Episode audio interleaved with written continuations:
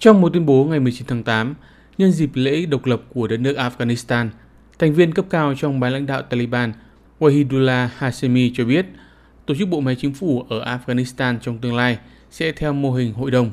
Đây là cơ quan bao gồm các bộ trưởng, nhưng người sẽ báo cáo trực tiếp lên người đứng đầu hội đồng, rất có thể là lãnh tụ tối cao Taliban Mullah Hibatullah Akhundzada. Trả lời hãng tin Reuters, ông Hashemi cho biết thẩm quyền của hội đồng sẽ do lãnh đạo tối cao Akhundzada quyết định. Ông nói, các cuộc thảo luận về hình thức của chính phủ mới vẫn chưa bắt đầu, nhưng có lẽ chúng tôi sẽ thiết lập một hội đồng. Vị trí mà các bạn gọi là tổng thống, chúng tôi sẽ gọi là người đứng đầu các bộ trưởng.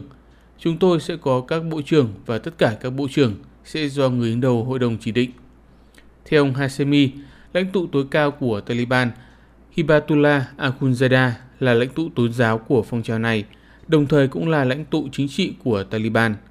Theo các tính toán của Taliban, Akhundzada sẽ không có vai trò như tổng thống mà có quyền lực lớn hơn nhiều. Thay vào đó, Taliban dự định có thể bổ nhiệm một cấp phó của Akhundzada vào vị trí tổng thống. Tuyên bố này được đưa ra một ngày sau khi Chủ tịch Hội đồng tối cao hòa giải Afghanistan Abdullah Abdullah và cựu Tổng thống Hamid Karzai có cuộc gặp với Khalilur Rahman Haqqani, cháu trai của Sirajuddin Haqqani, lãnh đạo của mạng lưới vũ trang Haqqani, một nhánh của Taliban tại thủ đô Kabul. Tại cuộc gặp này, ông Abdullah đã hối thúc phía Taliban đảm bảo công bằng xã hội, bởi ông cho rằng công bằng xã hội sẽ giúp cho việc đảm bảo an ninh và củng cố sự đoàn kết quốc gia. Cuộc gặp này được coi là bước đi đầu tiên của Taliban nhằm tham khảo ý kiến và tập hợp sự ủng hộ cho việc xây dựng một chính phủ bao gồm tất cả các phe nhóm chính trị tôn giáo tại Afghanistan.